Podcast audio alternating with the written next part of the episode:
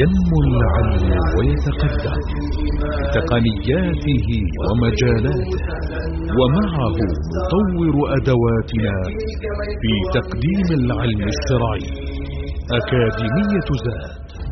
زاد أكاديمية ينبوعها صاف صاف ليروي غلة الظمآن هذا كتاب الله روح قلوبنا. خير الدروس تعلم القرآن. بشرى لنا ذات أكاديمية للعلم كالأزهار في البستان. بسم الله الرحمن الرحيم. الحمد لله رب العالمين والصلاة والسلام على نبينا محمد وعلى آله وصحبه أجمعين. أيها الإخوة والأخوات السلام عليكم ورحمة الله وبركاته. حياكم الله. في هذا الدرس المباشر الثاني والعشرون من سلسلة محاضرات مادة التفسير في أكاديمية زاد. وقد سبق في الدرس الماضي الكلام عن تفسير قوله تعالى قل اللهم مالك الملك تؤتي الملك من تشاء وتنزع الملك ممن تشاء وتعز من تشاء وتذل من تشاء بيدك الخير إنك على كل شيء قدير. وذكرنا أن قوله تعالى قل اللهم أي يا الله. مالك الملك أي لك الملك كله ولك التصرف التام وتدبير الأمور. فربنا مالك المملوكات ومدبر الخلائق جميعا. والمعنى يا مالك الملك يا مالك العباد وما ملكوا وقيل يا مالك السماوات والأرض. تؤتي الملك من تشاء أي تعطي السلطان والغلبة من تشاء وتريد من خلقك فتملكه وتسلطه على من تشاء. وتنزع الملك ممن تشاء أي تمنعه وتسلب وتسلبه ممن تشاء بالموت أو تسليط غيره عليه ونحو ذلك. وقد يكون هذا النزع ابتلاء وقد يكون عقوبة. وتعز من تشاء بإعطائه الملك والسلطان أو النصر والغنيمة أو الغنى أو بإلقاء هيبته في القلوب. وأعظم من ذلك الإعزاز بالنبوة والرسالة والإعزاز بالإيمان والعلم والطاعة. إذ أن أهل العلم جعل الله لهم سلطانا في قلوب الناس. وتذل من تشاء بسلب ملكه أو ضرب الجزية عليه وأسوأ الإذلال ما يكون بالكفر والوقوع في الشرك والمعصية. بيدك الخير أي المصالح والمنافع الدنيوية والأخروية إنك على كل شيء قدير فلا يمتنع عليك شيء ولا يعجزك ولا يغلبك. سنتكلم بمشيئة الله تعالى الآن عن تفسير خواتيم سورة آل عمران. من قول الله تعالى إن في خلق السماوات والأرض واختلاف الليل والنهار لآيات لأولي الألباب إلى آخر الدعاء الوارد في هذه الآيات. قوله عز وجل إن في خلق السماوات والأرض واختلاف الليل والنهار لآيات لأولي الألباب لما ذكر تعالى في الآية التي قبلها أنه مالك السماوات والأرض عندما قال ولله ملك السماوات والأرض والله على كل شيء قدير ذكر أن في خلقهما دلالات واضحة لذوي العقول لذوي العقول. ولما كان في بداية هذه السورة الرد على شبهات النصارى وفد نجران الذين جاءوا في العهد النبوي إلى النبي صلى الله عليه وسلم والرد على غيرهم من أهل الباطل في سورة آل عمران والسورة حفلت بالردود على أهل الكتاب عموما في شركهم وكفرهم ختمها ربنا تعالى بذكر ما يدل على التوحيد والألوهية. وقد روى ابن حبان عن عطاء قال دخلت أنا وعبيد بن عمير على عائشة فقال ابن عمير أخبرينا بأعجب شيء رأيته من رسول الله صلى الله عليه وسلم. فسكتت ثم قالت لما كان ليلة من الليالي قال يا عائشة ذريني أتعبد الليلة لربي. قلت والله إني لأحب قربك وأحب ما سرك.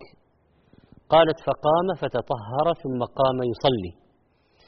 قالت فلم يزل يبكي حتى بل حجره.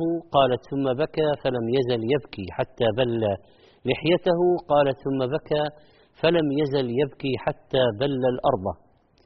فجاء بلال يؤذنه بالصلاة. فلما رآه يبكي قال يا رسول الله لم تبكي؟ وقد غفر الله لك ما تقدم وما تأخر. قال أفلا أكون عبدا شكورا؟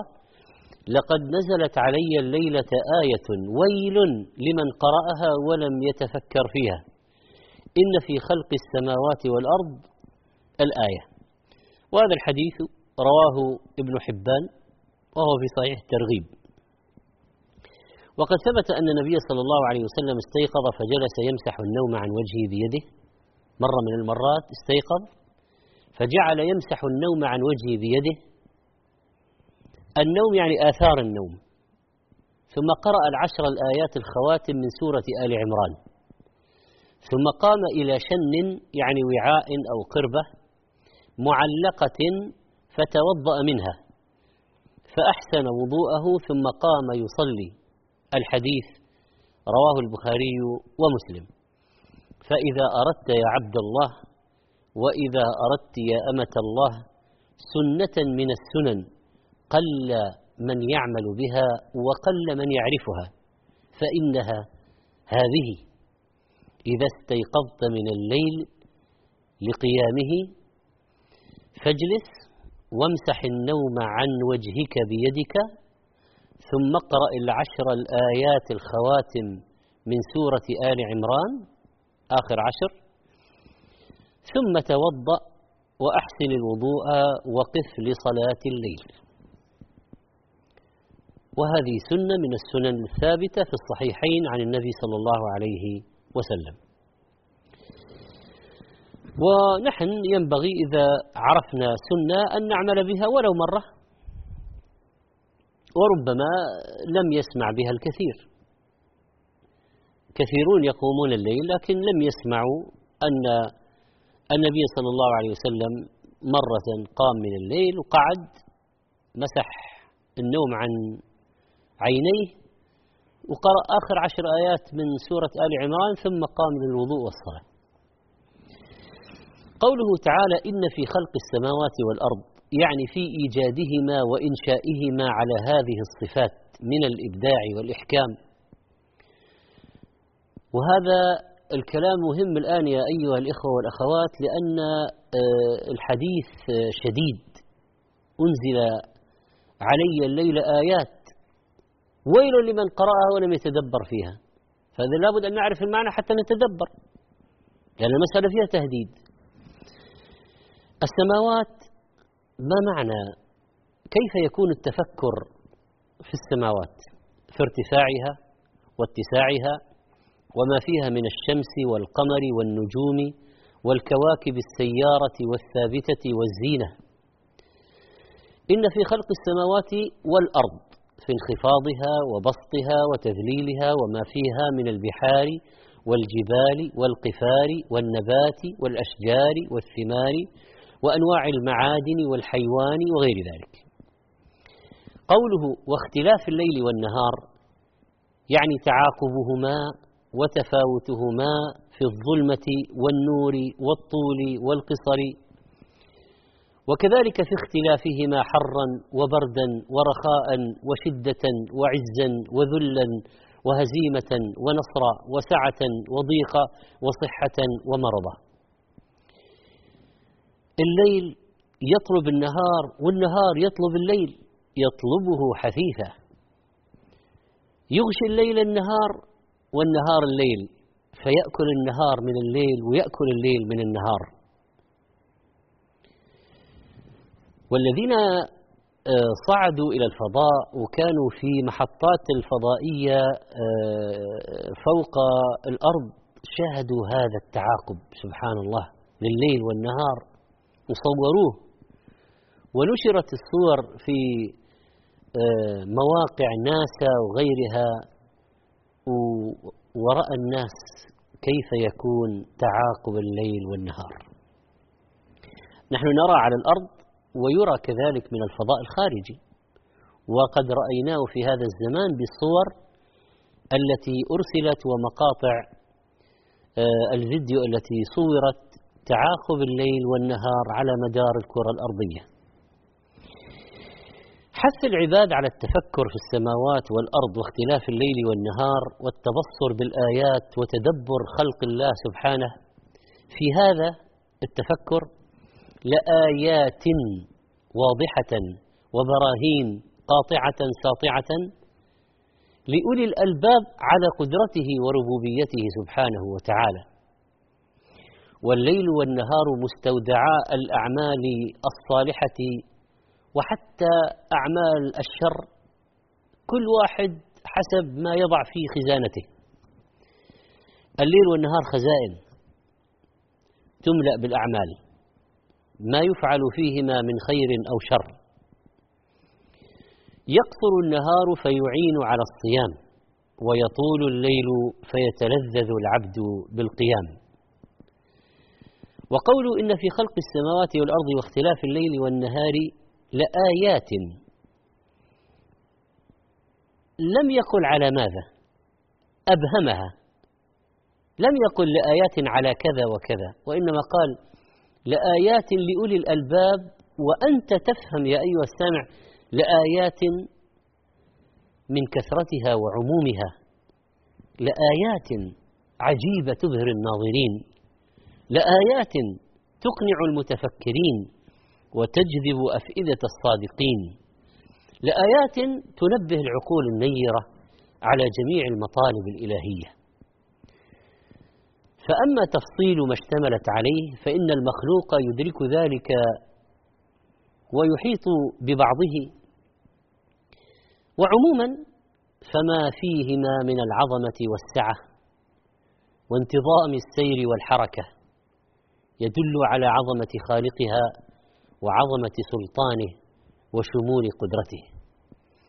ما في السماوات والأرض من الإحكام والإتقان وبديع الصنع ولطائف الفعل دال على حكمته تعالى في وضع الأشياء في مواضعها وسعة علمه إتقانه الذي أتقن كل شيء خلقه.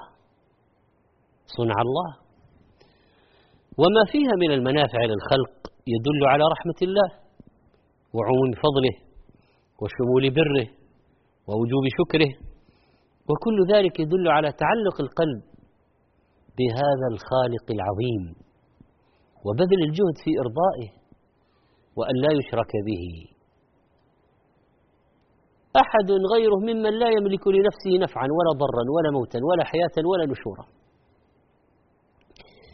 وقوله لأولي الألباب أي لأصحاب العقول الصافية النقية وسمي العقل لبا لأنه خالص الإنسان كما أن اللب خالص الحبة.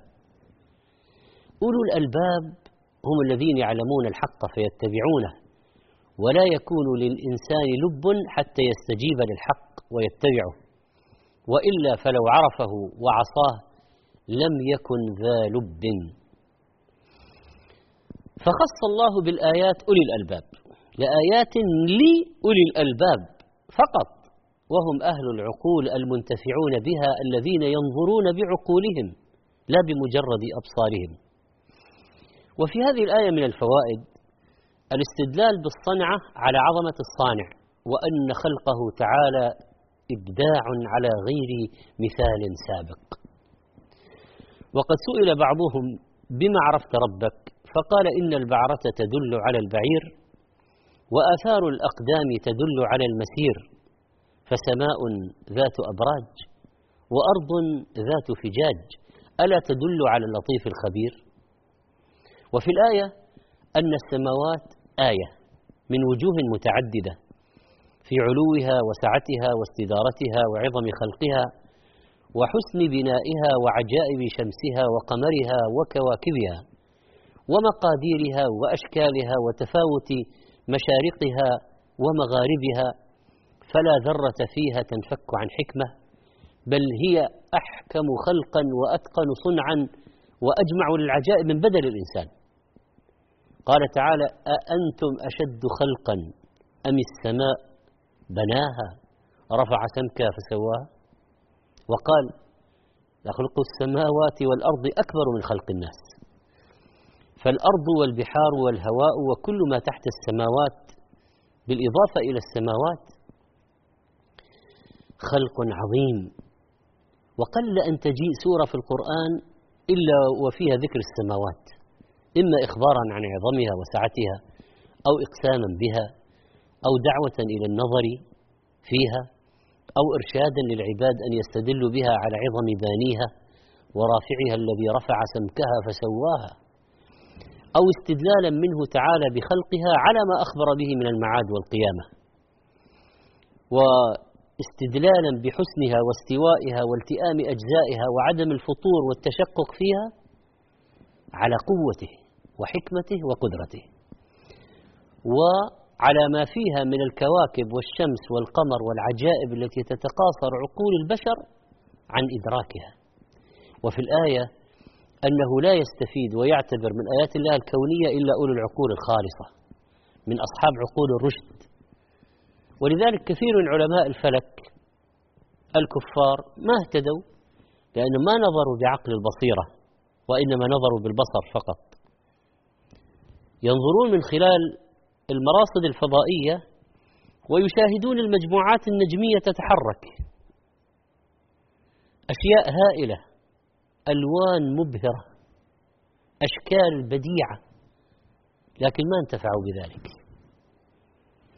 والعقل عقلان عقل إدراك وتدبير تدبير المعيشة وعقل رشد يهدي إلى الحق. وقد يكون الرجل من الأذكياء لكنه ليس عنده عقل رشد يهتدي به إلى الحق ويقبله ويستجيب له. نسأل الله أن يجعلنا من أولي الألباب. وأن يرزقنا التدبر والنظر في خلقه وأن يزيد إيماننا. وقفة قصيرة ثم نعود إليكم لإكمال تفسير الآية إن شاء الله.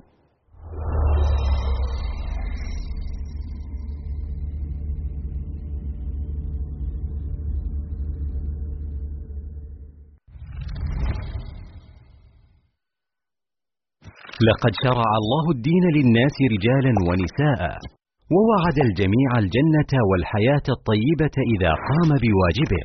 فقال تعالى من عمل صالحا من ذكر أو أنثى وهو مؤمن فلنحيينه حياة طيبة ولنجزينهم أجرهم بأحسن ما كانوا يعملون.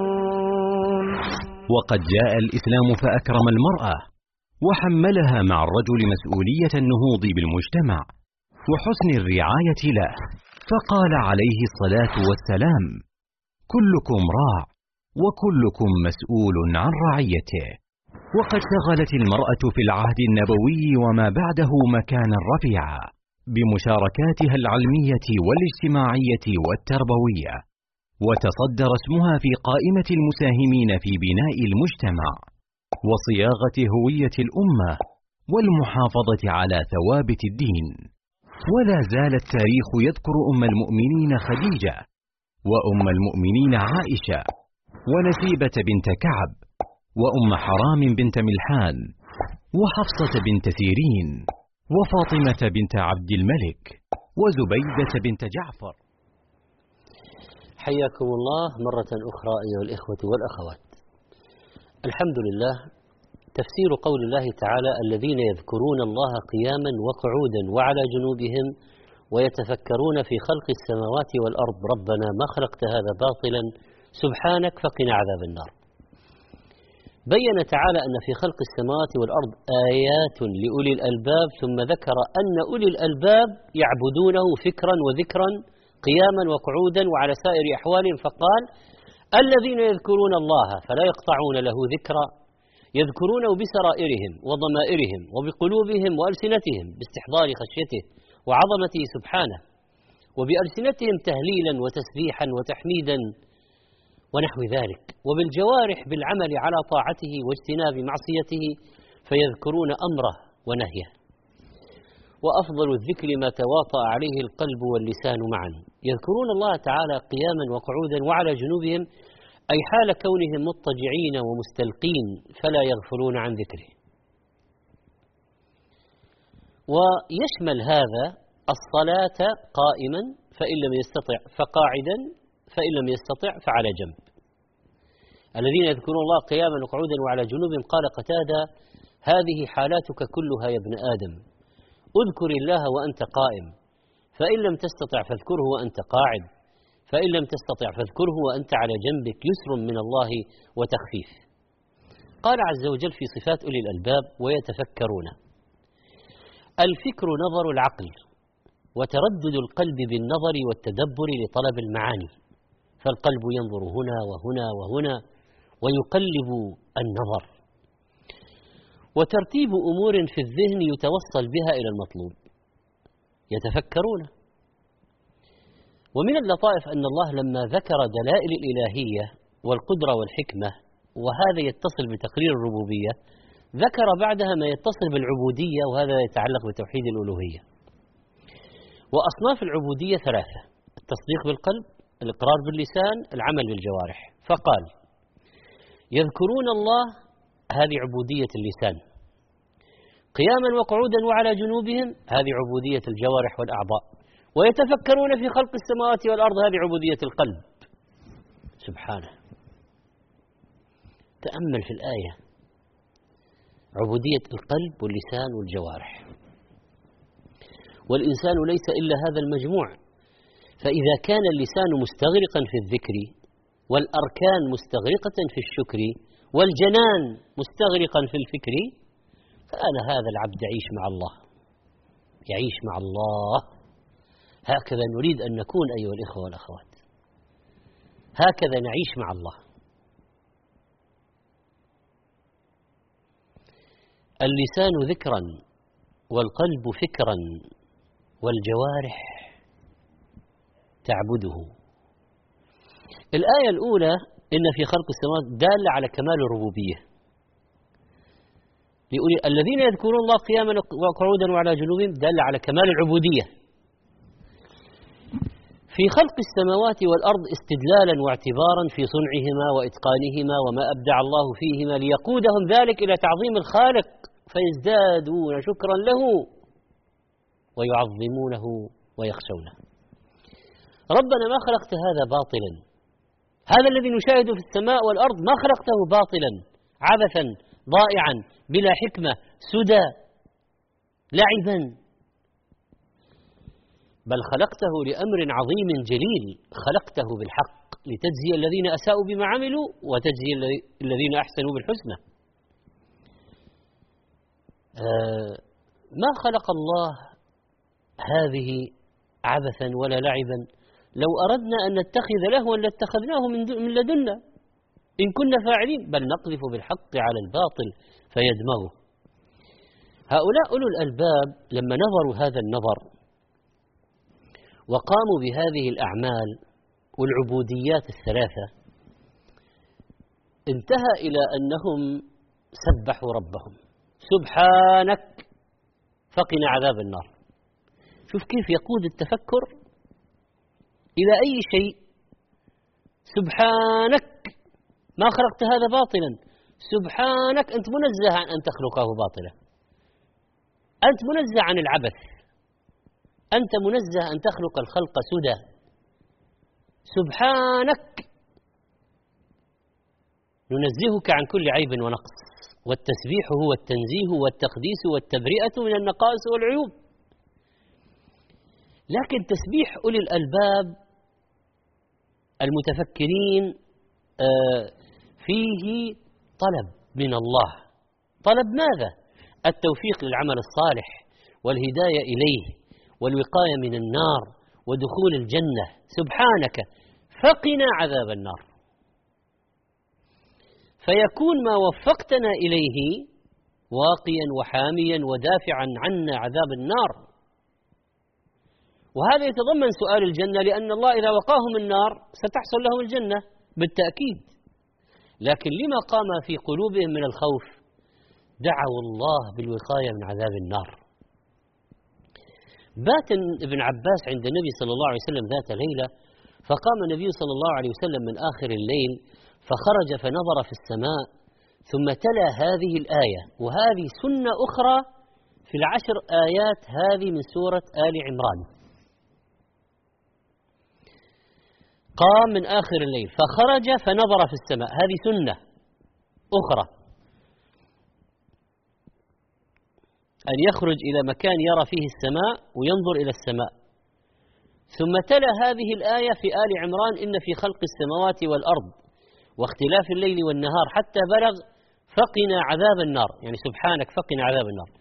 ثم رجع إلى البيت فتسوك وتوضأ ثم قام فصلى ثم اضطجع ثم قام فخرج فنظر إلى السماء فتلا هذه الآية ثم رجع فتسوك فتوضأ ثم قام فصلى رواه البخاري ومسلم.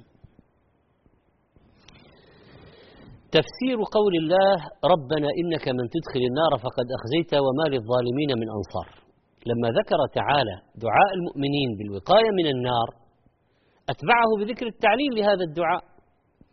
فحكى عن دعائهم ربنا يعني يا ربنا إنك من تدخل النار فقد أخزيته أهنته وأذللت غاية الإذلال الخزي. وما للظالمين من أنصار يمنعون عنهم عذاب الله. إذا إن في خلق السماوات والأرض واختلاف الليل والنهار لآيات لأولي الألباب الذين يذكرون الله قياما وقعودا وعلى جنوبهم ويتفكرون في خلق السماوات والأرض. ربنا ما خلقت هذا باطلا. سبحانك فقنا عذاب النار. لما سألوا ربهم أن يقيهم عذاب النار أتبعوا ذلك بما يدل على عظم ذلك العقاب وشدته وهو الخزي. ليكون موقع السؤال أعظم. مثل ربنا اصرف عنا عذاب جهنم. إن عذابها كان غراما إنها ساءت مستقرا ومقاما. ومن سأل ربه شيئا فإنه يشرح عظم عظم المطلوب وقوة ذلك فيكون أكمل في الدعاء وأخلص في الطلب وأشد. والدعاء لا يتصل بالإجابة إلا إذا كان مقرونا بالإخلاص. فهذا تعليم من الله لعباده في كيفية إيراد الدعاء. ربنا ما خلقت هذا باطلا. سبحانك. فقنا عذاب النار. ربنا إنك من تدخل النار فقد أخزيته. وما للظالمين من أنصار. وفي الآيتين من الفوائد التفكر عبادة أن التفكر عبادة من صفات أولياء الله العارفين. فإذا تفكروا في خلق السماوات والأرض عرفوا أن الله لم يخلقهما عبثا.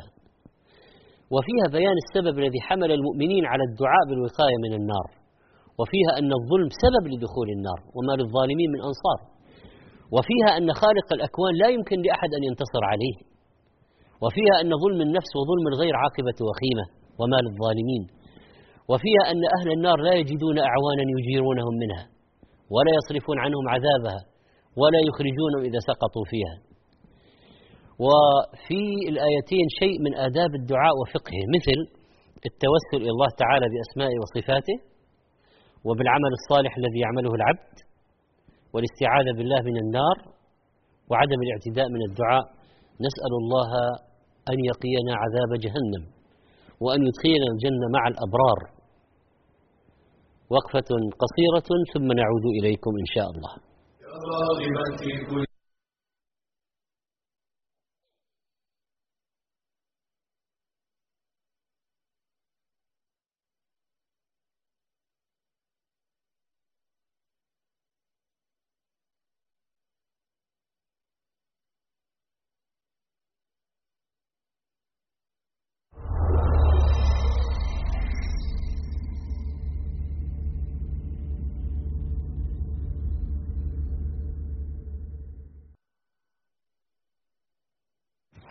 ربما تحب أحد الأبناء أو البنات أكثر من إخوتهما إما لبره أو أدبها أو غير ذلك.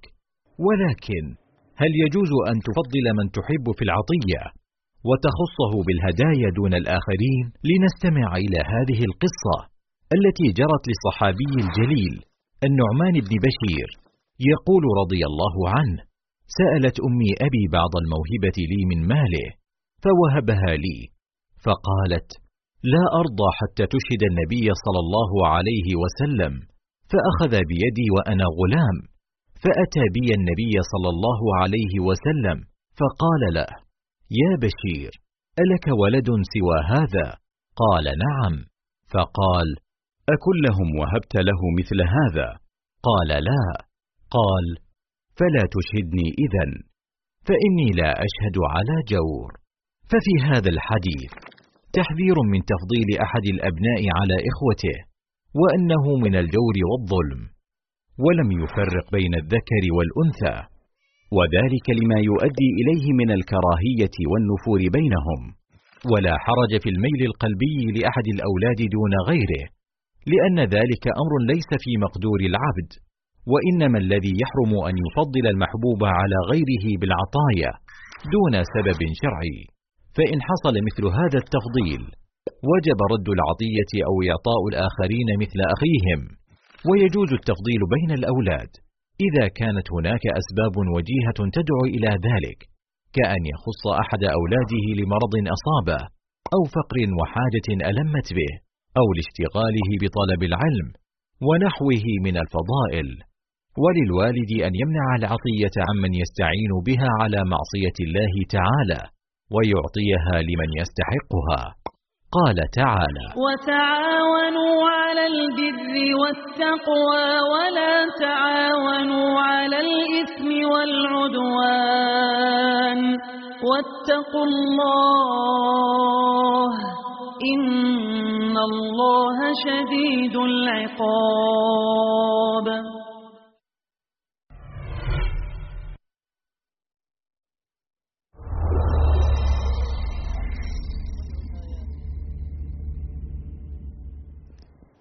الحمد لله مرحبا بكم أيها الإخوة والأخوات. والآن مع تفسير قول الله تعالى ربنا إننا سمعنا منادي ينادي للإيمان أن آمنوا بربكم فآمنا. ربنا فاغفر لنا ذنوبنا وكفر عنا سيئاتنا وتوفنا مع الأبرار. لما سأل المؤمنون ربهم الوقاية من النار أتبعوا ذلك بسؤال مغفرة الذنوب وتكفير السيئات. متوسلين في دعائهم بإيمانهم. يعني سألوا الله بأي شيء؟ بإيمانهم. فقالوا ربنا إننا سمعنا مناديا يدعو إلى الله ويبلغنا. والنداء رفع الصوت. ينادي بأي شيء؟ للإيمان. هذا تفسير لنداء المنادي. واللام في قوله للإيمان للإلصاق مباشرة للإيمان.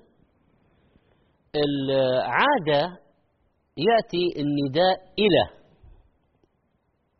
ينادي إلى الإيمان. والتعبير باللام بدلا من إلى دلالة على قرب الإيمان لأن إلى عادة تدل على البعد. ينادي للإيمان مباشرة دعاؤه إليه. أن هذه تفسيرية آمنوا بربكم صدقوا به ووحدوه. فالإيمان بالله هو الإقرار المتضمن للقبول والإذعان وهو قول وعمل واعتقاد. فآمنا يعني استجبنا لنداء المنادي واتبعنا المنادي وبادرنا إلى ذلك فيما أمرنا به من التوحيد والطاعة وأقررنا مع الانقياد. وأكثر المفسرين على أن المنادي هو رسول الله صلى الله عليه وسلم. وقد سماه الله تعالى في القرآن أيضا داعيا فقال وداعيا إلى الله بإذنه. يا أيها النبي إنا أرسلناك شاهدا ومبشرا ونذيرا وداعيا إلى الله بإذنه. في سورة آل عمران ربنا إننا سمعنا مناديا ينادي. وهذا الكلام من المؤمنين من أولي الألباب فيه إخبار بمنة الله عليهم. فتوسلوا إلى الله بالإيمان ما جاء به المنادي. طيب يتوسلون لأي مطلوب؟ التوسل هذه وسيلة. ذكروا إيمانهم توسلا إلى الله لأجل ماذا؟ مغفرة الذنوب. ولذلك جاء الطلب أن يغفر لهم ذنوبهم وأن يكفر عنهم سيئاتهم. والحسنات يذهبن السيئات والإيمان رأس الحسنات. فلما اكتمل التوسل بالإيمان جاء الطلب في الدعاء فقالوا ربنا فاغفر لنا ذنوبنا اعف عنها تجاوز امحو الأثر. والذنوب هي المعاصي وتشمل الكبائر. وكفر عنا سيئاتنا أي استرها والغفر والكفر متقاربان في المعنى يدلان على الستر والتغطية. سمي الكافر كافرا لأنه يغطي حقيقة الربوبية والألوهية ويجحد هذا. ويسمى أيضا الزارع كافرا لأنه يغطي البذر بتراب الأرض. يعجب الزراع ليغيظ بهم الكفار.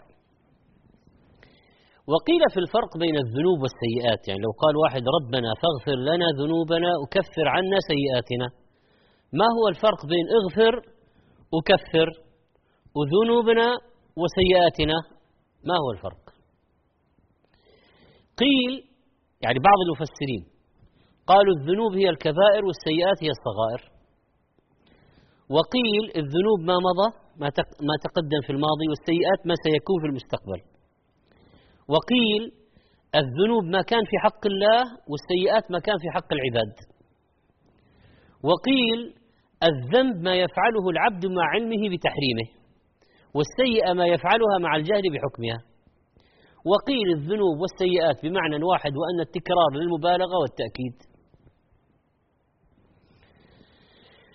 طلبوا من ربهم مغفرة الذنوب لأنه لا بد فيها من التوبة وتكفير السيئات لأنها تزول بالحسنات الماحية. إذا من الفرق بين المغفرة والتكفير فاغفر وكفر أن المغفرة لا تكون إلا من توبة. وتكفير السيئات التكفير يكون بالحسنات الماحية. والمصائب المكفرة ودعاء المؤمنين ونحو ذلك. ففي ذنوب تكفرها التوبة وفي سيئات تكفرها الحسنات الماحية ودعاء المؤمنين والمصائب. ولما كانت الوفاء على الدين والسنة وعمل الخير امرا عظيما سألوها ربهم هؤلاء أولو الألباب أدعيتهم ليست آه، عبثا ولا آه، عشوائية واعتباطية لا. فقالوا وتوفنا مع الأبرار اقبضنا مع الأبرار واجعلنا معهم وفي جملتهم وعلى أعمالهم مصاحبين لهم. مع الأبرار في البرزخ في المحشر في الجنة. هذا دعاء عظيم. يتضمن التوفيق لفعل الخير وترك الشر. لأن هذا الذي يكون به العبد مع الأبرار وتوفنا مع الأبرار في فائدة عظيمة جدا في قضية سؤال الله الثبات إلى الممات.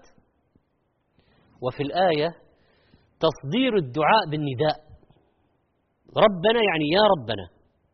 دلالة على كمال التوجه إلى الله. وفيها التحدث بنعمة الله في مقدمة الدعاء. وفيها دليل على نوع من أنواع التوسل المشروع في الدعاء وهو التوسل الله بالعمل الصالح. كما توسل أصحاب الغار الثلاثة. واحد توسل إلى الله ببر والديه. واحد توسل إلى الله بترك الفاحشة. واحد توسل إلى الله القيام على حق العامل وتنمية الأمانة حتى جاء صاحبها واستلم الأصل والنماء. آه، طبعا في من أنواع التوسل التوسل إلى الله بأسمائه وصفاته. اللهم أسألك بأنك أنت الله الحي القيوم يا ذا الجلال والإكرام. وفي من التوسل إلى الله التوسل بدعاء الصالحين الأحياء. وفي التوسل الله بحال الداعي كذكر الافتقار إلى الله. لاحظ في كلام موسى عليه السلام رب إني لما أنزلت إلي من خير فقير. أين التوسل؟ ذكر حالة ذكر فقرة. هذا توسل توسل إلى الله. وكما قال أيوب عليه السلام أني مسني الضر وأنت أرحم الراحمين. ماذا فعل أيوب في هذا الدعاء؟ توسل إلى الله بذكر حاله وافتقاره وحاجته إلى ربه. أنا وضعي كذا أني مسني الضر وأنت أرحم الراحمين. في الآية أهمية النداء بالخير لما يترتب عليه من استجابة المدعوين وهدايتهم. يعني ينبغي علينا أن نكون منادين للخير كما نادى عليه الصلاة والسلام ربنا إننا سمعنا مناديا. أولو الألباب يسمعون مباشرة يسمعون الخير ويستجيبون له. حصل هذا للصحابة وحتى للجن من الصحابة. وإذ صرفنا إليك نفرا من الجن يستمعون القرآن فلما حضروا قالوا أنصتوا. فجمعوا بين الاستماع والإنصات كما قال الله وإذا قرئ القرآن فاستمعوا له وأنصتوا. والاستماع والإنصات أن يقصد السماع ويركز ولا ينشغل. يكف الشواغل والتشويشات. استمعوا وأنصتوا. والسماع من النبي عليه الصلاة والسلام الفائدة العظيمة للصحابة. نحن ماذا لنا منها؟ السماع من ورثة النبي صلى الله عليه وسلم من العلماء. إذا قال الأولون من المؤمنين ربنا إننا سمعنا مناديا ينادي للإيمان نحن كيف نعمل بها الآن؟ أننا إذا سمعنا العلماء ينادون إلى الإيمان نستجيب. وإذا سمعنا الكتاب والسنة الوحي النازل يتلى ويقرأ نستجيب. وفي الآية أن الإيمان ليس هو الإقرار فقط ولا التصديق فقط بل بد من الانقياد والإذعان والعمل. آمنوا وعملوا الصالحات. وفيها أن تكفير السيئة يشمل الكفارة العامة كالتكفير بالصلاة والوضوء والجمعة الجمعة ورمضان إلى رمضان والكفارة الخاصة مثل كفارة الظهار كفارة الجماع في نهار رمضان كفارة صيد المحرم كفارة النخامة في المسجد وكفارتها دفنها. وفي الآية فضل صحبة الأخيار بعد الموت لدرجة أنهم سألوا ذلك وتوفنا مع الأبرار. كما قال تعالى ومن يطع الله والرسول فأولئك مع الذين أنعم الله عليهم من النبيين والصديقين والشهداء والصالحين وحسن أولئك رفيقا. وفي الآية فضل الموت على مثل أعمال الصالحين. كما قال يوسف عليه السلام توفني مسلما وألحقني بالصالحين. وفي الآية الاستجابة للنبي صلى الله عليه وسلم واتباع سنته وأن هذا سبب لمغفرة الذنوب وتكفير السيئات. وفيها حذر المؤمنين من الفضيحة في الآخرة. وفيها بذل الجهد في الدعوة إلى الله ومن ذلك رفع الصوت لإسماع الناس. وفيها أن هذا الإيمان يستجيب له تستجيب له قلوب أهل أولي الألباب. وسؤال الله الموت على عمل الأخيار ليس استعجالا بطلب الموت. لكن لكن سؤال أن يكون أن يكون مع الأبرار. وفيها فضل المبادرة والسبق إلى الإيمان والعلاقة بين التفكر والخوف. سبحانك فقنا عذاب النار. والمؤمنين يذكرونه ويسبحونه. نسأل الله سبحانه وتعالى أن يثبتنا وإياكم على طاعته. نسأله عز وجل أن يهدينا سواء السبيل وأن يتوفانا مع الأبرار ويقينا عذاب النار. إنه سميع مجيب. أستودعكم الله. والسلام عليكم ورحمة الله وبركاته. يا راغبا في كل علم نافع. متطلعا لزيادة الإيمان. وتريد سهلا النوال ميسرا يأتيك ميسورا بأي مكان. زاد زاد أكاديمية ينبوعها. صاف صافٍ ليروي غلة الظمآن. هذا كتاب الله روح قلوبنا. خير الدروس تعلم القرآن. بشرى جنازات أكاديمية للعلم كالأزهار في البستان